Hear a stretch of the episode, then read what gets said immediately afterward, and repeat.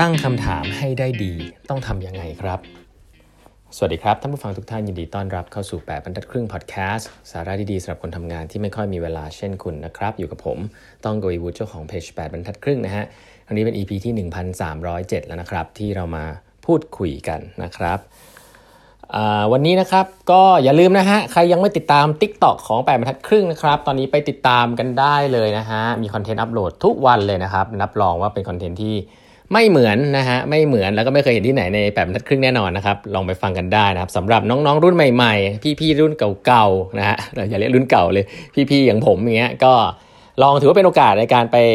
สมัคร Tik t o อกดูแล้วกันนะ เออ ก็มันก็มีของที่เอาไปใช้ประโยชน์ได้เป็นไบต์ไซส์ค่อนข้างเยอะเลยนะครับ ก็เราก็จะเริ่มทำตรงนี้กัน ลองติดตามนะฮะ โอเคเออวันนี้ผมจะเล่าอีกเรื่องหนึ่งนะครับ จริงๆก็เป็นช่วงตอบคาถามแหละเนาะ เพราะว่า มีคนถามมันเข้ามา แล้วก็ผมผมว่าผมได้ฟีดแบ็กเรื่องนี้เยอะนะครับ ก็ต้องขอบคุณทุกท่านคือเรื่องของการตั้งคำถามนะครับหลายท่านจะทราบนะผมปัจจุบันนี่จริง ๆ แล้วสัมภาษณ์ ผู้บริหารนะพี่ๆเพื่อนๆนะส่วนใหญ่เป็นผู้บริหารระดับสูงนะเป็นเจ้าของเป็น CEO เป็นระดับสูงสูงกันเนี่ยจริงๆจอนช่วงแรกก็ตื่นเต้นมากๆนะช่วงนี้ก็ต้องบอกว่า พอเราทำไปเรื่อยๆอะมันก็เหมือนเป็นทักษะเนาะแล้วมันก็จะมีท่าประจำที่เราเออเฮ้ยท่านี้ได้นี่ได้เรื่อยๆ แล้วคนก็รู้สึกว่าเออถามคำถามได้โอเค พอสมควรนะครับ แต่ถ้าจะให้บอกเลยนะครับว่ามันมีเทคนิคอะไรบ้างในการที่เราจะตั้งคำถามเพื่อถามคนเนี่ยผมเริ่มต้นอย่างนี้ก่อนนะครับผมว่ามันมีความเข้าใจผิดอยู่เยอะนะสำหรับ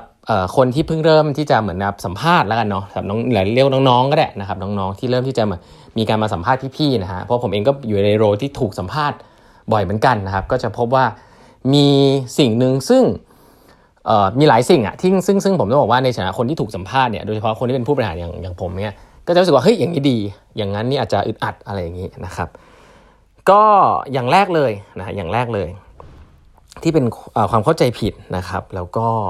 ที่เห็นกันเยอะนะอันแรกคือว่าถามตามลิสต์ของตัวเองนะ อันนี้เพื่อนๆอาจจะงงนิดนึงว่าเฮ้ยฉันอุตส่าห์เตรียมตัวมาไม่ใช่เหรอ แล้วทำไมไม่ถามตาม list แล้วมันจะมันจะใช่เหรอนะเพราะว่า list ก็คือคำถามที่เราอยากจะถามแล้วบางทีเราอาจจะทำ research มาเยอะมากว่าเรื่องพวกนี้เป็นเรื่องสำคัญมาก อยากจะถามใช่ไหมครับ ก็ผมว่าไม่ได้ผิดอะไรนะ เรามี list ของคำถามที่ดีมากนะครับ ทีนี้หลาย ๆ ครั้งเนี่ยผมคิดว่าการตั้งคำถามอยู่ใน list เนี่ยมีไว้บ้างก็ดีว่าเป็นประเด็นอะไรนะครับแต่ว่าการถามคำถามตาม list เนี่ยหลาย ๆ ครั้งเนี่ยคุณจะพลาดของสำคัญไป เพราะว่า เชื่อเถอฮะว่าหลาย ๆ ครั้งเนี่ยในการที่เราถามคำถามใน list อย่างเช่นชูเราถามว่าพี่พี่ทำไมพี่ถึงอย่างผมเคยรับคำถามว่าทำไมพี่ถึงมีเวลาทำอะไรหลายอย่างจังอะเงี้ยมีผมมีคนชอบถามคำถามเนี่ยผมบอกว่า อืมก็คิดว่าตัวเองค่อนข้างจะชัดเจนนะว่าอะไรสำคัญไม่สำคัญเนาะก็อะไรที่เราไม่อยากทำเราก็จะไม่ทำนะอะไรที่เราทำได้เราก็พยายามที่จะทำอะสุขุมตอบอย่างเงี้ย ซึ่งบางทีน้องก็อาจจะแบบเลยคำถามนี้เลยก็แบบอะโอเค เรียบร้อยละแล้วก็ถามต่อถึงประเด็นถัดไปเออทำไมพี่ต้องถึงเลือกเรียน MBA ครับอะไรเงี้ยคือบางบางคำถามมันไม่ได้เกี่ยวข้องกันเลยเหมือนเราถามตามลิสต์แต่จริง ๆ แล้วเนี่ยไอ้คำตอบตะกี้ที่พี่ตอบมันเป็นคำตอบที่อยู่แบบ surface level มาก สิ่งที่เป็นเทคนิคลับเลยนะ แล้วก็ผมไม่ได้เป็นเทคนิคลับหรอกแต่ว่าคนที่เป็นคนสัมภาษณ์หลายๆคนเนี่ยเขาจะรู้ก็คือว่าให้ฟังคำตอบให้ดีในครั้งแรกนะครับคุณถามคำถามเปิดได้ แต่ให้คุณฟังให้ดีว่าในคำตอบเหล่านั้นเนี่ยคุณได้รู้สึกอะไรกับมันบ้างหรือเปล่านะเพราะถ้าคำตอบยังดูแห้งๆเนี่ยแสดงว่านั้นเป็นคำตอบแรกซึ่งอาจจะยังคิดไม่ทัน คนคนตอบก็อาจจะยังคิดแล้วก็ตอบกว้างๆนะให้คุณถามต่อนะครับสิ่งที่สำคัญที่สุดเลยสำหรับการถามถามนะครับ คือการฟังครับ อันนี้ผมบอกได้เลยนะครับบอกทุกๆคนไว้เลยนะครับว่า การฟังเป็นทักษะที่ดีที่สุดในการที่จะเป็น moderator ที่ดีครับในการตั้งคำถามที่ดี เพราะว่าคำถามที่ดีส่วนใหญ่จะเกิดจากการถามต่อเนื่องจากสิ่งที่คนพูดมาครับเพราะว่า เมื่อคุณดิกดีเปอร์เข้าไปเรื่อยๆเนี่ยสิ่งเหล่านั้นแหละครับคือสิ่งที่น่าสนใจ แล้วเชื่อไหมครับว่าสิ่งเหล่านี้เป็นสิ่งที่คนฟังไม่รู้ตัวนะ คนฟังส่วนใหญ่ไม่ได้ว้าวกับคำถามของอของเขาเรียกว่าอะไรอะของคนถามนะหลายๆคนบอกว่าว้าวกับคำถามของว้าวกับคำถามของของของสิ่งที่ผมถาม แต่จริงๆไม่ใช่นะครับ คุณว้าวกับคำตอบนะแต่คำตอบนั้นมันมาจากคำถามที่มันอาจจะลึกซึ้งขึ้นนะครับอาจจะถามต่อเนื่องมากขึ้น เช่น เอ๊ะทำไมพี่ถึงเป็นอย่างนั้นนะเมื่อกี้พี่บอกว่าพี่ prioritize แล้วทำไมพี่ถึงทำอย่างนั้นนะครับทำแล้วมันดียังไงอะไรเงี้ยคือถามขยี้เข้าไปในประเด็นคำตอบที่โดนขยี้เข้าไปในประเด็นเนี่ยหลายๆครั้งจะเป็นคำตอบที่ลึกซึ้งนะครับแล้วก็คนฟังจะรู้สึกว่า เออ ได้อะไรมากกว่าที่อื่นนะครับเพราะฉะนั้นอย่างแรกเลยที่สำคัญมาก ถ้าถามว่า skill ที่สำคัญมากๆเลยในการสัมภาษณ์คนคืออะไร ผมก็ต้องบอกว่าไม่ใช่สำหรับส่วนตัวนะไม่ใช่ skill การตั้งคำถามนะครับแต่เป็น skill การฟังครับ เพราะเมื่อไหร่ที่คุณฟังคำตอบของคน ให้ดีและเชื่อนะครับว่าคำตอบนั้นจะมีอะไรให้คุณถามต่อ คุณมีความขี้สงสัยมากพอเนี่ยคุณจะมีคำถามที่ต่อเนื่องที่คุณอยากรู้เอง อันนี้เป็นทักษะนะฮะคนที่ทำบ่อยๆ อย่างผมเนี่ยสัมภาษณ์คนมาเยอะอย่างเงี้ยผมต้องบอกว่ามันเป็นสิ่งที่เราต้องบอกอย่างนี้ก่อนเราเชื่อ เราเชื่อในทักษะนี้ว่า ถ้าเราฟังคนที่เขาตอบดีๆ เนี่ย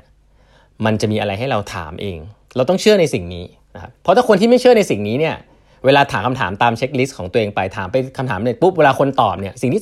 เกิดขึ้นบ่อยมาก และผมรู้เลยว่าน้องๆหลายคนที่เพิ่งเริ่มสัมภาษณ์จะเป็นก็คือ ไม่ได้ฟังคำตอบครับ คือปล่อยให้คนพูดอะเขาพูดให้กับกล้องฟังไป คุณเนี่ยเอาไปคิดเรื่องอื่นว่า ถามอะไรต่อดี ถามอะไรต่อดีกลับมาดูใน list แล้วก็การที่คุณบอกได้เลยนะฮะว่าถ้าการที่คุณถามคำถามใน list ให้มันจบๆไปแบบเนี้ยการสัมภาษณ์คุณจะไม่ smooth นะครับถ้าคุณไปฟังดีๆ คุณอาจจะรู้สึกรู้สึกดีมันเป็น dilemma หนึ่ง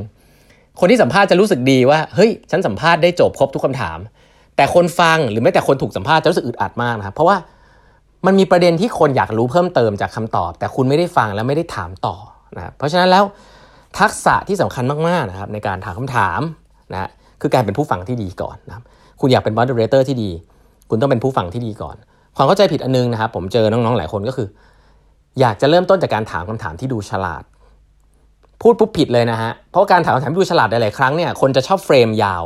คำถามที่แบบเออผมมีที่มาผมทำรีเสิร์ชอันนั้นมาแล้วผมเห็นว่ามันเป็นอย่างนั้นแล้วมันเป็นอย่างนี้คือพูดยาวมากพูดเรื่องตัวเองยาวมากสุดท้ายก็ถามว่าเออแล้วมันเป็นอย่างนี้ใช่ไหมครับบางทีมันเป็นคำถามที่เคลือบเพื่อทำให้ตัวเองดูฉลาด แต่เหมือนเป็นการโชว์ว่าเอ้ยฉันทำ research เรื่องนี้มานะเป็นอย่างนี้หรือเปล่าเป็นงั้นหรือเปล่า มีบ้างได้นะครับแต่ถ้าเป็นอย่างนั้นทุกอันเนี่ยให้ลองคิดดีๆนะว่าการที่เราสัมภาษณ์เนี่ยคนที่จะต้องเป็นสปอตไลท์อะคือคนที่ เราสัมภาษณ์เขานะไม่ใช่เราเอาสปอตไลท์ส่องกลับมาที่ตัวเองว่าเฮ้ยฉันต้องดูฉลาด ถ้าทัศนคติเป็นแบบนั้นเนี่ยพฤติกรรมคุณจะออกเป็นแบบนั้นนะครับแล้วก็ถ้าคุณลองไปไปฟังสัมภาษณ์หลายๆอันเนี่ยคุณจะเห็นเลยว่ามีคนสัมภาษณ์แบบนั้นอยู่จริงๆนะครับซึ่งหลาย ๆ ครั้งเนี่ยพอเรามันคนที่สัมภาษณ์แล้วเป็นคนถูกสัมภาษณ์เราเห็นเราก็จะรู้สึกว่า อืมแบบนี้อาจจะไม่ค่อยเหมาะนะครับ แล้วก็อาจจะไม่ดีนะครับเพราะฉะนั้น ก็เลยนำมาแชร์กันนะครับในฐานะที่สัมภาษณ์คนเยอะนะครับ แล้วก็อาจจะมีคนชมอยู่บ้างเนาะแล้วก็ผมก็มีคุยกับพี่ๆหลายๆคนอะที่ทำสัมภาษณ์บ่อยๆ ก็พบว่า skill ที่สัมภาษณ์ที่ดีที่สุดนะ ผมบอกได้เลยว่าผมเคยคุยกับพี่เอนิ้วกลมนะคุยกับจำได้เคยคุยกับเคนนะครับคุณเคนนักครินเนี่ยคือเราสัมภาษณ์เนี่ยสิ่งที่สำคัญคือการฟังครับการสัมภาษณ์ที่ดีคือการฟังและถามต่อนะครับอันนี้คือ ผมสรุปมาเป็นแบบนี้เลยเนาะแต่พูดง่ายแต่ทำยากนะ เพราะคนที่สัมภาษณ์ได้ดีฟังที่จะถามต่อได้เนี่ยจะต้องทิ้ง list คำถามของตัวเองไปประมาณหนึ่งนะครับแน่นอนเป็นศิลปะบางทีเฮ้ยฟังแล้วไม่รู้จะถามอะไรต่ออ่าเหลือบมามองได้ แต่ตัวหลักๆที่ต้องทำตอนสัมภาษณ์ คือการฟังผู้สัมภาษณ์ แล้วก็จับประเด็นนะฮะแล้วก็มีความขี้สงสัยนะเพราะหลายๆครั้งเราฟังเราไม่สงสัยอะไรเลย อันนั้นก็เป็นเพราะว่าตัวเราไม่สงสัยนะครับ ก็